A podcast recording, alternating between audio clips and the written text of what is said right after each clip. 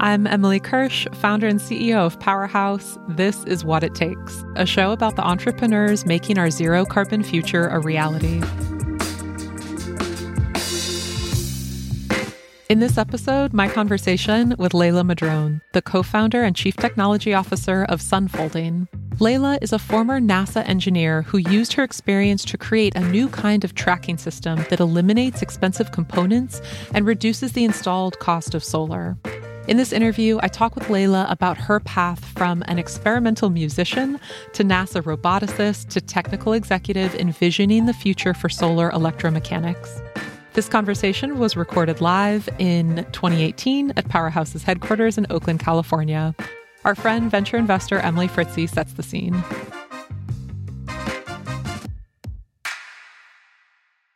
I first heard about Leila Madrone back in 2015 when I was working at the Department of Energy's Advanced Research Projects Agency Energy, a program that funds early stage, whiz bang energy technology and de risk it so that the private sector is more likely to continue funding it.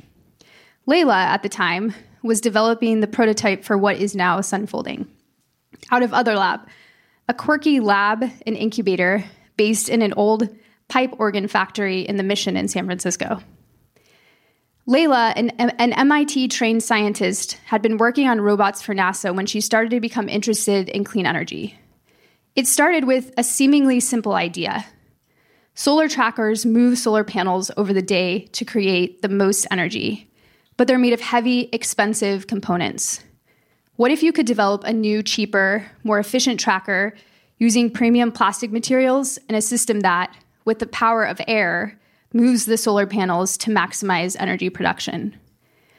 With that idea, Leila built, tested, demonstrated, and created what is now Sunfolding's AirDrive technology that combines the functionality of motors, gears, dampers, and batteries into a single component primarily composed of air. And the opportunity is significant. Solar trackers are the fastest growing segment of solar, growing from $1 billion in 2016 to a $4 billion opportunity in 2022. Sunfolding is now preparing to disrupt that market. They're in production and delivering to customers. And Leila Madrone is the force behind it a powerhouse indeed. Help me by giving a big round of applause for Leila Madrone, founder and CTO of Sunfolding, and Emily Kirsch, founder and CEO of Powerhouse.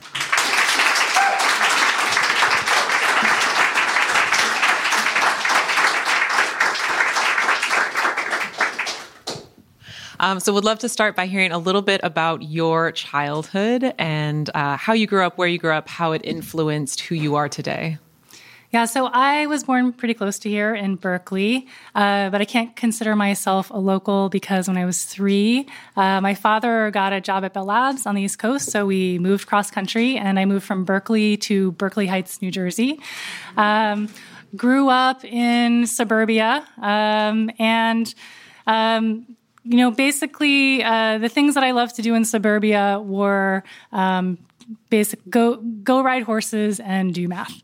Um, and and so so it wasn't a, it wasn't a terrible upbringing, but I had this really great opportunity, which was my father was actually from Pakistan, um, and a little bit about his story. Um, he his father was the ambassador to the UN from Pakistan, so he came to New York when he was a teenager, um, and fell in love with the U.S.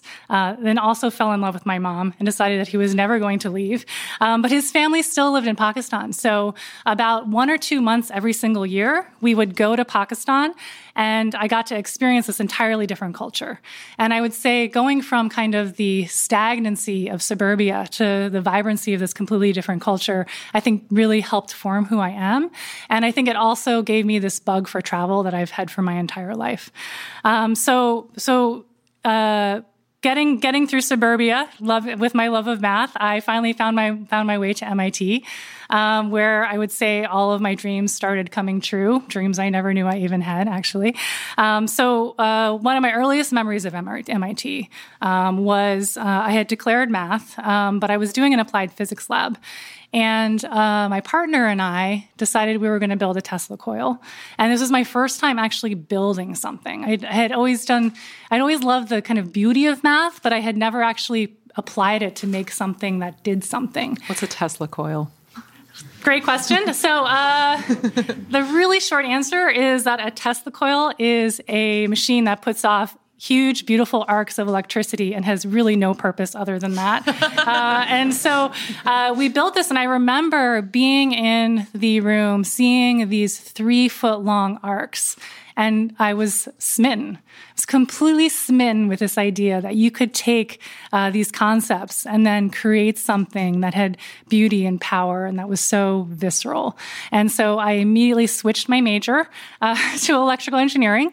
Um, and from there, I just had a lot of amazing experiences at MIT. I fell in with the right crowd, whatever that means, but as a, just a group of people who are really into building things. Uh, we built a foundry and a forge in our backyard. Uh, we built all sorts of amazing uh, uh, things together. Um, and uh, actually, I really didn't ever want to leave MIT, so I did my undergrad and then my grad there, and then finally I had to graduate and go do something. Um, so I I had I had really gotten into robotics and automation when I was in MIT. So when I graduated, I was looking for how could I apply that skill set somewhere where I really cared. Uh, so I started working at a biotech company that was I was working on the robotics that basically move around uh, microfluidics uh, for doing assays, um, and it was a really interesting job because I felt that what we were doing was using my robotic skills to help cure cancer and had a really great experience with my first startup there. Um, but after about four years of working there, I realized that, well, yes, I guess we kind of were curing cancer. What we really were doing was powering big pharma. And I felt that I was kind of at the end of, of doing something like that. Um, so, so at that point, I said, okay, um, this has been a great time, but uh, I think I'm ready for something new. So while I was in Boston, I had been um, playing with a Balinese gamelan. And I'm not how many people here know what a Balinese gamelan is? Oh, good, pretty good. uh, so it's actually a suite of metallophones that come from Bali in Indonesia. How many um, people know what a metallophone is? okay. it's a xylophone made of metal. Um, but it, what was, what's neat about the, the gamelan is it's in this beautiful pentatonic scale, and you play it basically faster than you can imagine anyone playing anything. So this is really explosive, powerful music. And I had become obsessed with it when I was at MIT. Um, and I had been playing with a gamelan for many years there. And uh, around the same time I was getting tired of working for pharma, uh, they decided that they were going to go on tour. Uh, so I said, "This is a great opportunity." So I, I drop shipped my shipped my stuff to San Francisco and went on tour with the gamelan. Uh, which was great. We actually ended up playing um, at Carnegie Hall, which was incredible, uh, as well as all over Bali, um, which is this great experience um, that was so wonderful that I decided not to leave for a while. So I ended up studying music in Bali um, until the money ran out, and I realized I probably should come back to the U.S. and start working in robots again. Uh, did you know when you were there? Did you know you were going to come back to robotics? Or were you thinking you may just do music forever in Bali? I had the desire at some point to think about pursuing music as a longer term passion. Um, and in fact, when I was in Boston, I had co founded a group called Ensemble Robot, which was a group where we had, I built robots that played music. Um, and I partnered with a friend who was a composer. Um, and we were creating these kind of new pieces for robot and human interaction. Uh, one of our pieces was at the Museum of Science in Boston. And uh, it basically was a couple of robots playing playing very fast uh, with live performers, uh, as well as in the in the Hall of Electricity in Boston. There's a Van de Graaff generator that's several stories tall, um, and what you may not know is you can actually um, uh, there's actually an interface where you can play it. So we had a, a composition for robots, humans, Van de Graaff player, Van de Graaff and Tesla coil. What year uh, was this? This was in 2005. Way ahead of it was really any was, robotic music out there today. It was really maximal. it's really maximal. So you, so you drop shift your you drop shipped your stuff to San Francisco. You're in Bali doing music. Yeah, and then at some point you decide to come back. I, I felt that um, I loved doing art, uh, but it is really hard to do the art life, and you have to just have so much together to make that really work for you. And I still had this great passion to use ro- to use robotics to have meaning in the world as well. So when I got, and, and I also had a lot of student debt that might have factored a little bit into this. So I got to San Francisco um, and pretty much immediately got a job at NASA, which had actually been my dream from when I was seven years old. When I was seven, I got a NASA jacket that I wore every single day until it burst at the seams. Um, but finally had my dream job of working at NASA. I was working in their intelligent robotics group uh, down in Ames. And has, was working there a few years, and it was really exciting to be around all of these amazing NASA scientists that had been there for decades and decades and decades. But this this thing was happening in the world with uh, people I knew, as well as I think the general idea of uh, climate change and energy being the big problem that we need to solve. And I just felt this growing sense in myself that what I needed to do was apply my skill set there. So I need to I decided I needed to switch into energy. So 11 years ago I said, you know, I'm just going to find a job in energy and, and start moving on this path. Um, and I decided that solar seemed like where uh, the most uh, possibility was for the future. Um, so uh, actually got a solar job pretty fast at a company called GreenVolts uh, that was working on this really interesting technology. They were working on CPV. It took all of my robotics skills and I got to apply it to solar because you need these really precise machines to move around the modules. Um, and after about four years of working there and learning about solar and solving all these really, really hard problems, I had this realization that this is so such interesting technology that is never going to matter because it's just too expensive and too complicated. And i would look at these machines that were had so much put into them for the precision and for how large they were and the wind loads they had to deal with. And then there was just not that much energy coming out of this small area. And i just did not compute at any single level. So you were there for four years. It sounds like it was was it a steady job? You know, it yeah, it was actually a yeah. very well funded startup. Okay, okay. So you were relatively comfortable, but then decided this thing was never going to have the kind of impact in the world that you wanted to make. Um, so did you quit? Did you know what you were going to do next? Yeah, so I, I, guess this is a theme. I decided I would go travel. Uh, so uh, I had also gotten recently married. So I said, This is a great opportunity. Let's go on a year long sabbatical honeymoon and let's just let's get let's change our perspective. Uh, so we traveled all over the world, but especially through Asia, India, the Middle East. Um, and at first, I went with this intention. I was like, I'm going to figure out the solution to all the world's problems by the time I get back. And it's so humbling when you travel because you just realize how little you know. And the moment I got out there, I said, okay, the point of me being out here is just to listen. It's just to observe, to feel, to listen. Just that's the only job I have. I'm not going to come back with a million dollar idea. This is this is much bigger than me.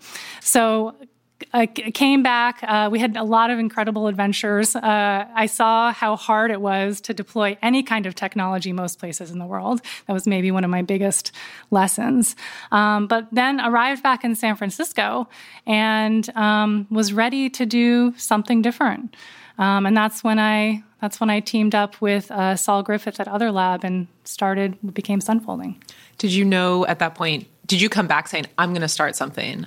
And and if so, what was the drive to? No, not okay. no, not at all. You know, I'd always uh, played with the idea of starting something, um, but uh, I actually um, had gotten when I got back, I got a job at Tesla. Um, and so I was going to be starting at Tesla, but their hiring process was so long that I ended up talking to Saul along the way. Um, and I said, you know, I just, I just really want to make impact in solar. And I just feel like all these companies are working on things. Nothing's really happening. There's been so much investment. How do we push this forward in a way that is really innovative? And he said, You know, I, I had some ideas about this. He's like, Why don't you come by tomorrow? And I came by and he like gave me this stack of papers. He's like, What do you think? And I was like, I think I need a little more time to look at this. And, uh, but, but, uh, and, and it was just, it was like all of these ideas, a lot of ideas. And there was, there was this one theme throughout it that I saw that I just, I was like, this is kind of, this is crazy and all over the place. But wait a second, this thing here, this idea that what if we created machines in a different way? if you could create a machine in a different way, then you wouldn't necessarily, you could potentially get around that problem I saw when I was looking at those giant complex machines that were only getting a little bit of energy for this amazing amount of material. Um, and I saw that there was this spark there. Um, and I got really interested in it. So while I was kind of waiting for Tesla to move forward, I just started working on the Sunfolding ideas and, and, and, and, studying them and starting to play around with them. And then by the Wait, time. I have to stop you. Sorry. You had a job offer from Tesla. You were going to start, and then you saw some ideas in a stack of paper and decided to go with the stack of paper. Okay. So, well, I mean, if you put it that way, it doesn't sound like a really smart decision. no, no, no, no, no, not at but, all. Just, but, but, but the point, point being, you had this secure, you know, interesting, innovative company. What year was this that you were? This was 2011. Okay, so 2011. So Tesla in 2011. But then Saul brings brings these very interesting ideas, not just a stack of paper, uh, and you decide to say, I want to pursue this this completely new, unformed, unknown, no paycheck, no necessarily stability idea. All of those things, yeah. I, I think that the reason though is um, I had just been traveling around with just a backpack for the last year, two shirts and one pair of pants. And stability wasn't something that I needed at that moment. It just was, I was completely free of it. So I didn't, that wasn't something, I mean, I needed to eat. I mean, that seemed like an important thing to do. Um, but I didn't, I didn't, I was free at that moment in time, freer than maybe I had ever been. Um, and my my husband, my partner, he's a musician and artist, and to him, it would never make sense to like go do the stable job instead of something that was creative and full of passion. So I think, kind of as a team, we thought this made more sense. Um, and I should just I should also just say that um, Saul wasn't just a random guy I met on the street. he uh, Saul is actually a really incredible inventor. We were in the same lab at MIT. Uh, he's a MacArthur fellow. He started all these companies, and um, he's you know over the time since MIT, I had followed what he had been doing, and he was one of the only people whose advice I trusted in terms of what was going to have impact and energy. Mm. Um, also, shout out to Leila's husband who's in the audience. That's really sweet. We haven't had that before on what it takes. um, okay, so so Saul, who whose opinion you trust and who carries a ton of respect and and accolades in the industry, um, just brings you brings you these ideas, and you decide to partner with him. And then what'd you do? Yeah, uh, so I worked for almost no money um, in a corner of Other Lab. Uh, Other Lab was new at the time, so we had um, probably heard before that it was a pipe organ factory. Um, it had just moved in. None of the machines or tools were unpacked. So I remember some of those early prototyping days. I was literally cutting up cardboard and putting stuff together. Um, but but just started exploring the entire space of idea, which was let's take high volume polymer manufacturing because we look at what what can you make for really cheap uh, at, at very high scale. So let's take taking that and then at that time combining it with um, with liquids, which is which changed over time. Uh, but but how can we actually create a, a, machine based on these high volume principles? And there were so many ideas we went through, so many crazy shapes and geometries and applications to all over the solar space. Um, but after about a year of working in the corner on these crazy ideas, started to hone in on on what made sense. And and one of the things that um, that, that that happened along the way is we realized that our idea of kind of using liquid to move things around was just one of the worst ideas we could ever possibly have had. And uh, because liquid is really, uh, as soon as you have a leak with liquid, things are are are pretty much over. Uh, we realized so basically we had we are actually were we were going to conferences with our our crazy prototypes and we are just like this liquid stuff. It's just it's a it's a headache. And I said I was basically like we have to figure out how to do this with a better fluid how about air? That seems a lot easier to, to run with. And, and as soon as we realized that um, we could build this with air, everything became really easy. And suddenly everything fell into place. And it was probably, I think, my 12th uh, grant proposal that I wrote um, was finally when those ideas coalesced and, and, and moved forward. And this is a perfect time too to explain for people who don't know what is Sunfolding. What is yeah, the product? great idea. Okay, so uh, we are building a new kind of solar tracker, uh, but underneath that, we're basically reinventing how we think about machines.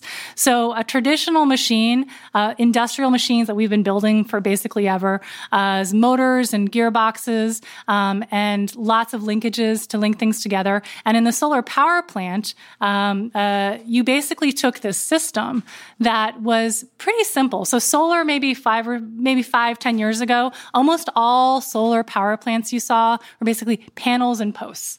And one of the most beautiful things about solar is that you had this incredibly simple system that was really easy, pretty easy to install. Um, and then about five, five, seven years ago, people realized uh, if you started, if you move those panels over the course of the day, even though you're adding some extra cost to the overall plant, your return on investment was so much better. Um, so people started uh, adding trackers, solar trackers to the system. Um, and the problem was that even though they were getting this better return on investment, they were getting a lot more headaches um, because the only way that people could think of to really move these things around is the way you build machines. You put a motor and gearbox on it, you put this long torque tube along the row, you put bearings on all the posts, you link as much together as you can to get the cost down, and you throw extra steel into the system to stiffen the whole thing up. Um, and so uh, basically, uh, you had this relatively uh, complex machine in the field. So, uh, getting back to what sunfolding is, um, is let's get rid of all of the complexity of the machine and let's get rid of as much of the material as we can. Because in the solar plant, anything that is not that solar panel is really extraneous to the system. You just don't need it. So let's get rid of everything we can. So uh, sunfolding basically creates a machine that takes the functionality of motors and gearboxes um, and all of those linkages and replaces it with air. So we're actually using air pressure in a place where you would use a gearbox and use air pressure in a place where you would actually put a steel tube.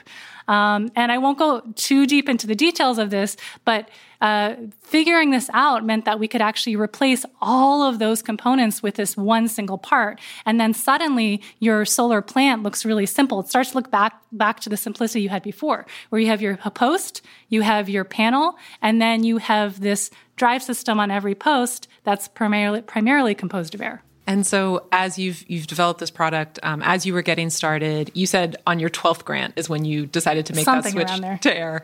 Um, so, where did what was the first capital into the company? Grant capital. Where did it come from? What did that look like? Yeah, so I had a really tiny uh, salary. I was basically um, piggybacking on a DARPA grant that Other Lab did when we were working on those initial ideas for the first year, year and a half.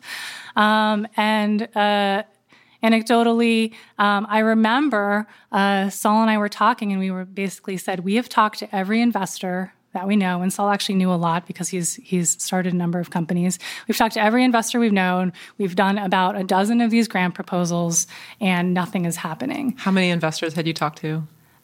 Dozens um, not that many in person because not that many would come talk to us in person at that time for many reasons one was because Solyndra was pretty recent a lot of people had been burned um, there wasn't much capital happening in 2011 especially for solar hardware and you know people who we pitched the idea to just okay, you're reinventing machines, plastics, air. Just it just they were basically like sounds crazy. Just one of those crazy inventors coming up to me.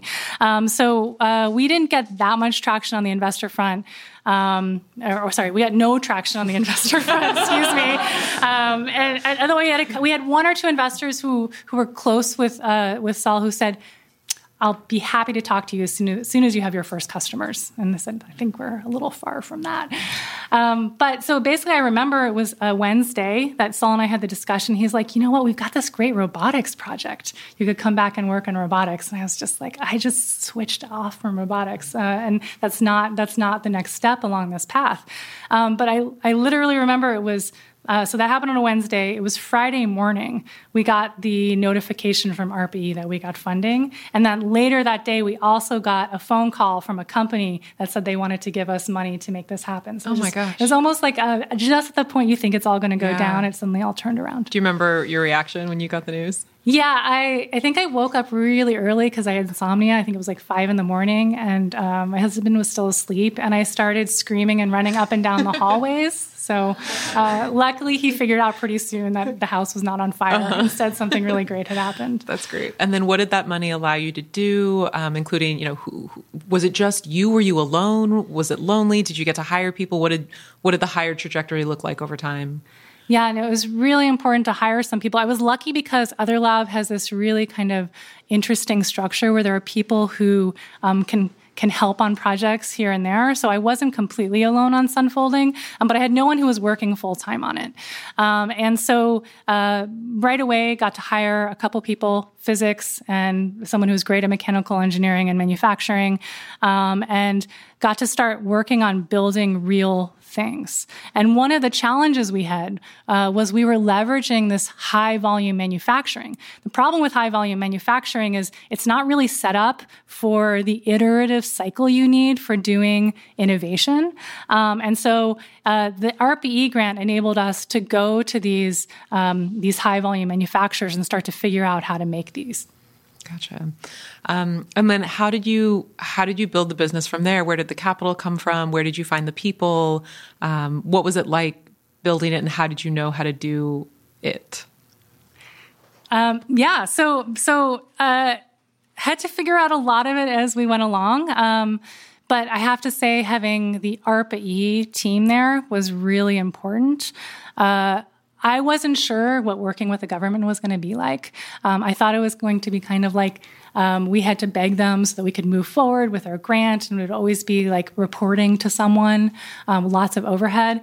But I was really surprised by how kind of collaborative it ended up being, and I realized oh, they have just as much incentive as I do to make sure that this is a success. Um, and once I realized that, the relationship to them really changed. And suddenly I was contacting them all the time to get help. Um, uh, leveraging their expertise to, to think about how do we think about the business side, how do we think about this side. And it's really important when you're a startup and you have three people uh, to not try to do it all yourself.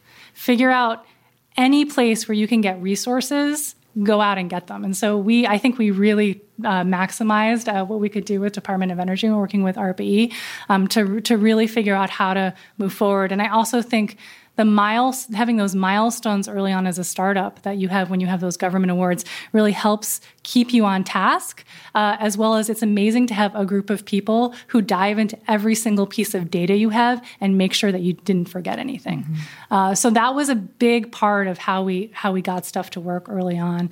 Um, but I would say the first few years, um, we were just an R and D project that was government funded, and um, I think that uh, that in itself was a, was was a lot of learning. But there was a point um, after about a year and a half of working at this um, that something really weird happened um, that never happens, which was what we were working on worked was working better than we had hoped or expected. And I assure you, this never happens. Um, uh, Saul actually came at one point and was looking, and he was like, "That's eerie." uh, and but it was clear that what we were building it was almost like it just it just needed mm. to be hmm. built. It wanted to be built, um, and. At that point, ARPA-E gave us a second award to take mm. it to the hmm. next level. Um, we got a grant from the California Energy Commission to take it to the next level. And I took a step back and I said, wow, we have technology that is going to work. Now we have to figure out what happens next. It's not more R and D. Mm-hmm. It has to look like something else. Mm-hmm. What did in this process? What did come easily easily to you? What just felt natural and like this was all just meant to be? And then what did not come easily? Yeah. Um, I think the part that always came easily to me that was really important was always seeing what the impact could be of what I was doing. And that fueled the passion I needed to get over all the fears and setbacks you get along the way early in these projects. Um, every single step of the way, I could see that if we could, if we were successful and that this really worked, it would have measurable impact. It would really change things across the board. And that knowledge fueled me and kept me going. And I think that that kind of passion is really important when you're founding a startup because people don't realize how long it takes. It takes so long to get from idea to I don't know, IPO or acquisition or whatever your end game is, uh, but really, or just just wrap like widespread de- widespread deployment. And if you're working in hardware, that's even longer. So you're talking you know, eight to ten years to get to the end. And so I think the thing that came really easily to me was um, always finding kind of this source of energy to move me forward and keep me going. It's a renewable energy. Yeah, it's renewable, very sustainable. I couldn't help it. Um, and so you're at this point now where you've been this R and D shop for a while, but it sounds like you you have gotten some investors, including more you know family offices, VC type funding, uh, to the point where you can actually start to to look at commercialization. Is that right? Yeah. So what happened at that R and D moment, as I said, okay, now we have to start to fig- figure out how to build a product. We have a technology in our toolbox. How do we build a product? Uh, so then we hired our first uh, non-technical hire. Gwen Rose, who was formerly the COO of Vote Solar. And I remember the first conversation I had with Gwen. We were sitting across from each other and we were both talking about solar and neither of us knew what the other person was talking about. and that was when I that was when I realized how much more there was to do. Um, and so Gwen actually came on board, and she really helped us start building Sunfolding as a business. Um, and um, along that way, uh, I said, okay, now we need someone who can really help us build the product. Um, so we uh, found uh, Matt Schneider, who's now our VP of product. Um, he was the founder of Ray Tracker, which was one of the first widely used trackers in the US. He brought that all the way from concept to gigawatt scale, getting acquired by First Solar along the way.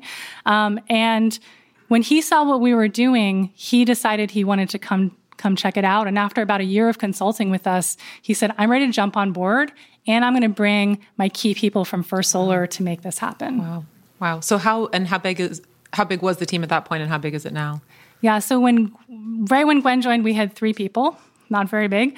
Um, now we're up to about uh, uh, 15 to 20, depending on how you count. Um, looking looking to expand even more. Um, but uh, basically, after that product phase, um, there's still there was still the product phase, which took several years of reliability testing um, and figuring out actually what the product looked like. And over, I'd say, the last year and a half, we've transitioned into the business phase, which is yet another phase of your company. Um, and at that point, um, we started bringing on more business people, including uh, Jurgen Krehnke, who's our new CEO. That's great. In all of this, it sounds, I mean, it doesn't sound easy, but it sounds like there's this this fluid development process, uh, but I know it wasn't all easy. What were some of the darkest moments? Yeah, there's a lot of dark moments when you're in a startup. Which one? Um, you know, I think one of the hardest things about a startup is all those moments when you're about to run out of money. And I think every single founder understands this because until you're at the point where you're the thing you've built is what's bringing in the money, you have to find someone else to give you the money. And I think that there's a challenge in there because it's not it's not necessarily a meritocracy where the money goes. I've learned this uh, from looking at where the money's been going over a long period of time. Um, so much of it is the, fad. It's related fads of the time. There's politics. There's just you know someone's experience they had ten years ago will will, will affect how they look at what you're doing. Um, so many things come into play. So it's not just with it's not just that you can build the best thing and it, it, you obviously have a business plan and you're going to get funding. That's just not true. Um, you have to really be smart about figuring out how you're going to bring in money at different phases of the company. Um, and we were really fortunate because we did get a family office on um, about in the middle of the, of the project. Um, the family offices, I think, are one of the um, real godsends to energy right now because they are filling that gap between um, where uh, government will fund it and the investors, because the investors don't necessarily come in very early, especially for hardware and energy. Mm-hmm. Any other moments that you want to share that may have applicability to to the entrepreneurs that are here tonight listening, or those that are listening across the country? Um, yeah, I mean, so I would say the most important thing to do is to make friends with your fear uh, I think I think it'll always come up again and again um, as you're building something. And if you really care about what you're doing, you keep going, even though you feel that fear and you see it because that's it's your job, honestly. Um, and that's been, uh, I think, my ability to be terrified and still do what needs to be done. I think is actually one of the reasons that um, we're still here. Um, I hope somebody tweeted that. Um, uh, make friends with your fear. Uh, that's that's well put. Um, were there any moments? I know you said the biggest fear is always running out of money. Were there any moments where you felt like you were actually going to close the doors or or not be able to pay yourself? I know early on it's always kind of tenuous, but did it did it ever get to that point? And if so, what got you through? Yeah, I mean, I would say we've gotten to that point many times, but sometimes for some reason it all comes together. And it was almost like that moment that happened in the very beginning when we were about to close the doors and it didn't feel right. And then it just flipped. And I don't know uh, um, if there's much you can you can always plan for it. You just have to you know do the best you can and um, yeah keep keep keep keep it going. Has your leadership changed? I know there there have been these different iterations of the company as the company has grown and scaled. Has your leadership changed over that time, and if so, how? Yeah, so I had done some management and leadership before I started Sunfolding, but nothing on the scale of what was required to run a startup company.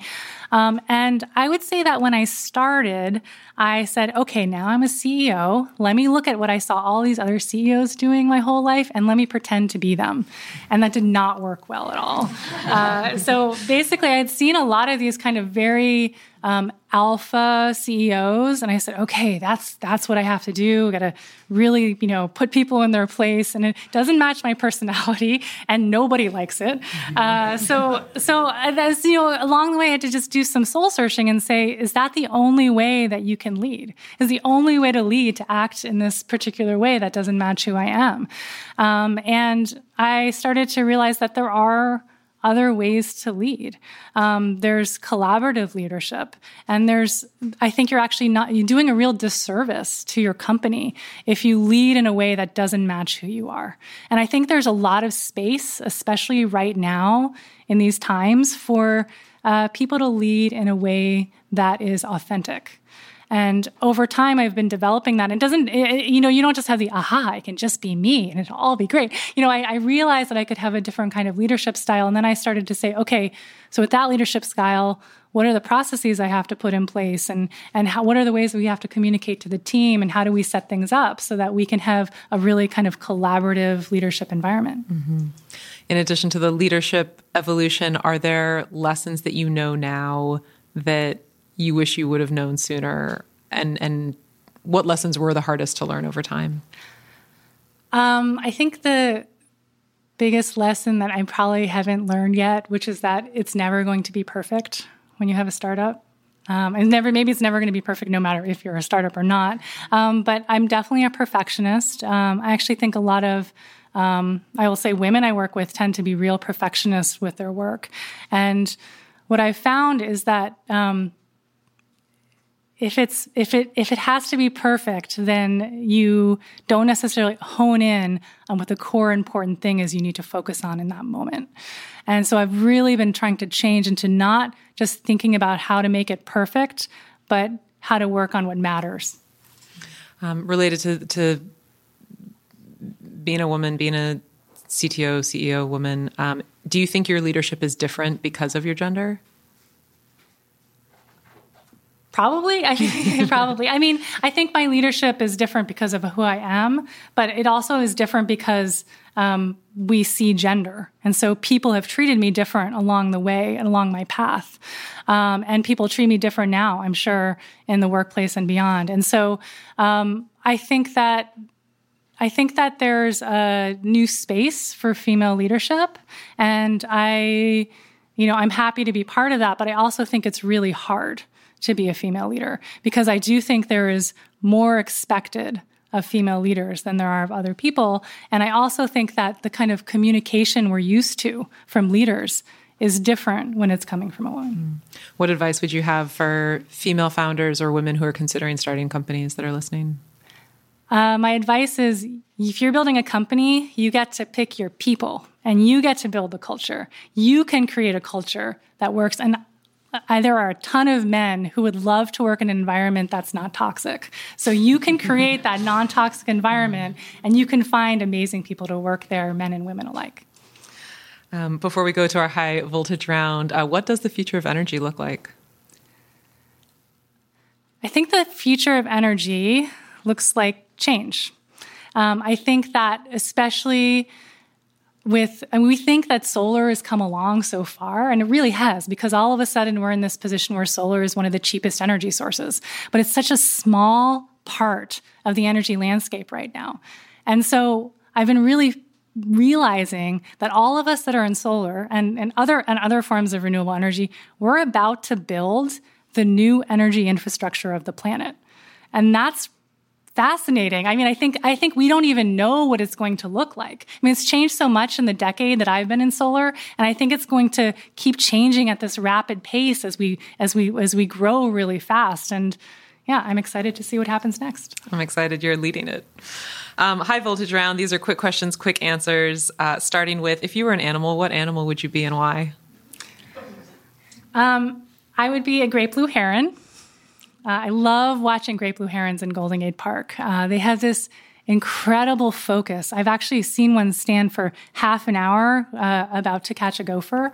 Um, so they have they have this incredible. They catch incredi- gophers. Yeah, it's great because we need to get rid of the gophers in Golden Gate Park. no, so, no, so they they they they have this incredible focus, and then they have so much power mm-hmm. and so much grace. Um, and um, as an as a plug, they're nesting in Golden Gate Park right now in Stow Lake. So did it get the, the gopher? Amazing, it did get the gopher. Wow. Yeah. That's wow. what focus will get you. Yeah, patience and grace. get you the gopher. Yeah, get your gopher. um, what inspires you? Hmm. I think the thing I find the most inspiring is is seeing people love what they're doing. Deep passion for pretty much anything. Doesn't have to be energy. It just passion for for anything is what is what I love to see more than anything else. If you had to start a new career tomorrow, what would it be? I think that uh, maybe I'd have to go back to uh, robots that play music. I think that'd be a big hit these days. Uh, other than yourself, to whom do you attribute your success? So I would say um, everyone who has everyone who's helped me along the way, but I think there's been specifically people in my life who, when I've been when I've when I've had to do something really hard, were willing to tell me the truth and to give me the support I needed in that moment. And if I look back on times where I've been doing well and times where I've been flailing. The times where I've been doing well is when I had someone like that in my life who I trusted enough to tell me exactly what I needed to know. When have you failed? I can't say never because many times along the way. Um, let's see. I guess I have. Um, I have failed at being the best crossword puzzler on the planet, even though I've been trying really hard for a while. My times are still just not going up. Do you want to be the best on the planet? Um, are you actually competing for that? Like, no, you, no, okay. no. I just, I just think it's amazing. I've really gotten into crossword puzzles in the last year. It's one of the, my, my favorite activities, and the people are really good at crossword puzzles. Anyone who does the New York Times crossword puzzle, uh, they can do the crossword puzzles in three minutes impressive. It's it's yeah. I'm never going to get there. You're doing other very important yeah, things. Doing other things. um, what is something that you thought was true that you no longer believe? Mm, deep questions Thanks. for the, for the rapid round. Wow. Um, something that I thought was true that I no longer believe. Um, that I'm not enough. Mm. Good answer. Uh, when are you your best self? I'm my best self when I'm. Uh, I'm my best self when I'm doing something I love. Uh, finish finish these sentences for me. Companies fail because. Companies fail because they don't know how to see or communicate the truth. Deep questions get deep answers on what it takes. Can't help it. if I could have done one thing differently, I would have. If I had, if I had, if I had done something else differently, I would have, hmm, I would have switched to solar sooner. If the world knew me for just one thing, it would be. Um, the world were to know me for just one thing, it would be my passion. I'm most proud of. I am most proud of sunfolding. and last question to build a successful startup, what it takes is. What it takes is that you have to really care. Great. Ladies and gentlemen, please join me in thanking Leila Madrone.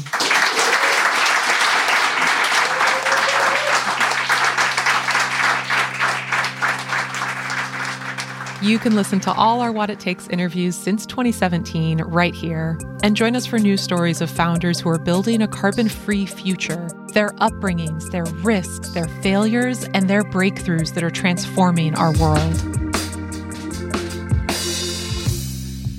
We're launching new episodes monthly throughout 2021. Subscribe everywhere you get your podcasts. What It Takes is produced by Powerhouse in partnership with Postscript Audio. Powerhouse partners with leading corporations and investors to help them lead the next century of clean technology innovation. Our fund, Powerhouse Ventures, invests in founding teams building innovative software to rapidly transform our global energy and mobility systems. You can learn more at powerhouse.fund. That's powerhouse.fund. Our executive producer is Stephen Lacey. Our producers are Jamie Kaiser, Rye Story Fisher, and Emma McDonough. Sean Marquand mixed the episodes and composed our music. I'm Emily Kirsch. This is What It Takes.